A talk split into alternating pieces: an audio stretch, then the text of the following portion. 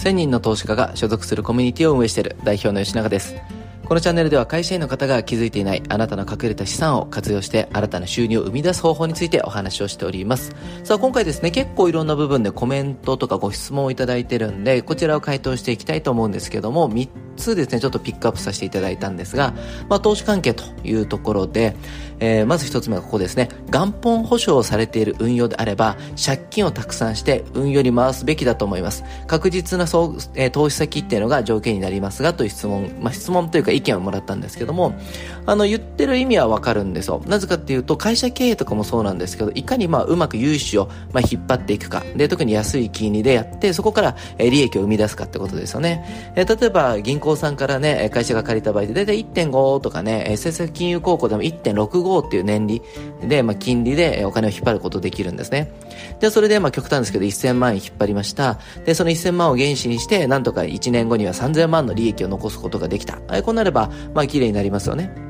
じゃあこれ投資で考えたときに、えー、仮に金を借りたと言ったときに、個人の方がお金を借りるって言ったときに、政策金融高校とかそういうのじゃなくて、基本的に消費者金融になるんですね。で、金利で言うとね、10から18だったかな、16だったかな、だと思うんですけども、基本的にね、多くの方が借りると、えー、12から13が多いんですよ。いわゆる消費者金融ってね。で、その状態で、じゃあ12%より利回りの高い投資投げたらいいじゃんという、まあシンプルな話なんですけども、問題はね、この人が書いてる通り、確実な投資先って言うんですけど、そんなもの存在しないんですよ。なぜかっていうと、金賞法上、元本保証っていうのが言えませんよってなっているんですね。なので、そういった部分で確実だって言うけど、じゃあ確実に対してそんな利回りを出す会社あるのって言ったらないんですね。なので、仕組みをしっかりと聞いた上で、一応リスクがあるよっていうところを見た方がいいんですけども、結局借りた金ですると何が問題かっていうと、モラルとかうんぬんではなくて、リスク率が上がることなんですよ。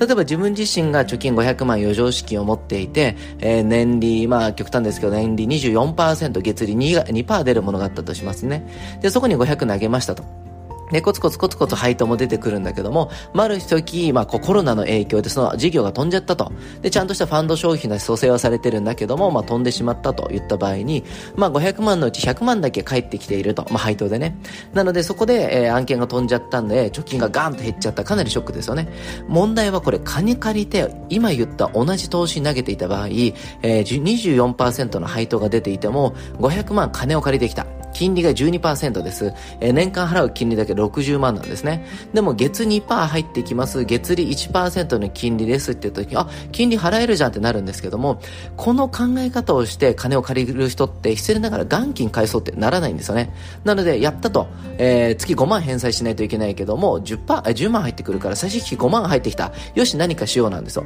じゃあこの状態で1年後に案件飛びましたと。えー、結局、金利払ってるだけで元金1円も減ってないんですね。じゃあその状態で案件飛んだけど、あなたが持ってるのは負債500万。つまり年間で60万の、えー、金利だけが発生する負債を持ってるんですね。わかりますかね？あの、リスクがあまりにもでかくて、前者だったら貯金なくなったから頑張ろうなんですけど、後者っていうのは、えー、持って、えー、結局返すことができてないから、毎月5万円、年間60万円の金利が発生し続けるんですよ。つまり地獄行きなんですね。なのでそういうのを見たときかなりリスクが高くなってしまうというところですね。なのでやっぱこのお金だったりっていう部分、ね、ちゃんとした仕組みっていうところを知らないと、やっぱり考え方が間違えちゃうとですね、リスクが高くなる。まあ、例えば人生が終わっちゃいますって話なんです。で、やっぱりね、言葉巧みにね、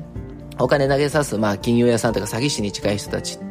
まあ、本当にすごい投資ですよと。えー、今年に2021年一番の投資とかね、えー、6月終わりますかもう上半期一番の投資だという形で、ね、押してくるんですけども、やっぱりちゃんとした仕組みじゃないとダメ。もっと言うと、金を借りさすことを斡旋する結構業者もいるんですよ。もうこれはやばいですね。もうこの時点ではもう絶対に危ないなって僕は思うんで、えー、発想とか、どういう業者が関わるかっていうところも含めた上で、金を借りてする投資っていうのは危ないです。関わる人も、え投げ先も、で、もっと言えば、えリスク率が上がるっていうところです。次、年金タイプの保険ですと、説明を受けて、将来、えー、安心できる、まあ、困らないと思ったんで、その年金タイプの保険が入ったんですけど、見直した方がいいですかと、もちろんですね、すぐ見直した方がいいと思います。まあ、これちょっと年齢によるんですけども、年齢が若ければ若いほど早く見直した方がいい方向に行きますし、えー、逆に言うとそれが安心だと思うけど、いざ、えー、老後に突入して、蓋開いたら、あれこれやばいってなる可能性もあるんでね、えー、ぜひそこの部分は一度見直してみるのがいいんじゃないかなと思いますね。で、最後ですね、え、個人事業主や不動産投資をすることで節税効果が高くなる、高くなるということは、え、国がそれを推進したいということでしょうかということなんですけども、うん、推進したいんじゃないんですよね、これは。あの、結局、え、ちゃんとこういうことをして、え、ちゃんとこういう利益が出てるっていう正しい見方をするだけなんですよ。まあ、そもそも確定申告でするのは、損益通算って言って、えー、損してます。つまり経費がかかってますよとか、広告宣伝費かかってますとか、人件費かかってますっていう経費と利益。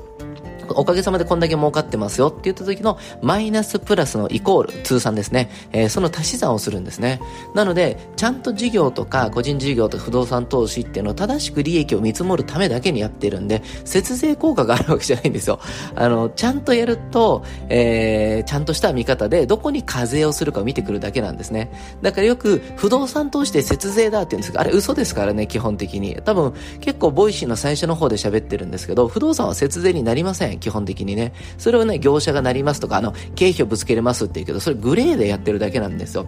なので、節税効果っていうのは、例えば昔で言うと、太陽光であるグリーン投資税制だったりとか、不動産で言うと住宅ローン減税とか、ああいう風に本当に、えー、減税されて得するもの、えー、税金の国のべみたいな騙しの、えー、今年これだけ使ったら来年に税金がいけますよ、みたいなね。昔結構法人保険の節税とかそれだったんです。あれ節税じゃないんですよね。税金の国のべっていう後回しにしますってやり方なんですね。それと、えー、さっき言ったこの個人事業主と不動産投資で経費をぶつけれるやつってやつは別に節税ではないよっていう、正しくあなたが儲かった税金の課税の仕方、えー、簡単に言えばどこが利益かっていうのを見てくれるというところなんで、改めてね、税の章もちょっとね、あの、税理士め、税理士法の関係であまり喋れないんですけども、まあ、あの、僕の立場で喋ってもいい内容とかっていうのも改めて喋っていきます。えー、ぜひですね、税金っていう部分は自分のお金を守る上ですごく大事な要素になってくるんで、えー、ただ単にも惹かれるもんだから叱らないてみるんじゃなくてね、一度学んでみるのもいいかと思います。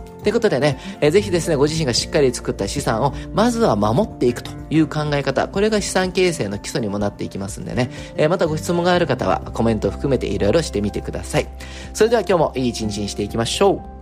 う。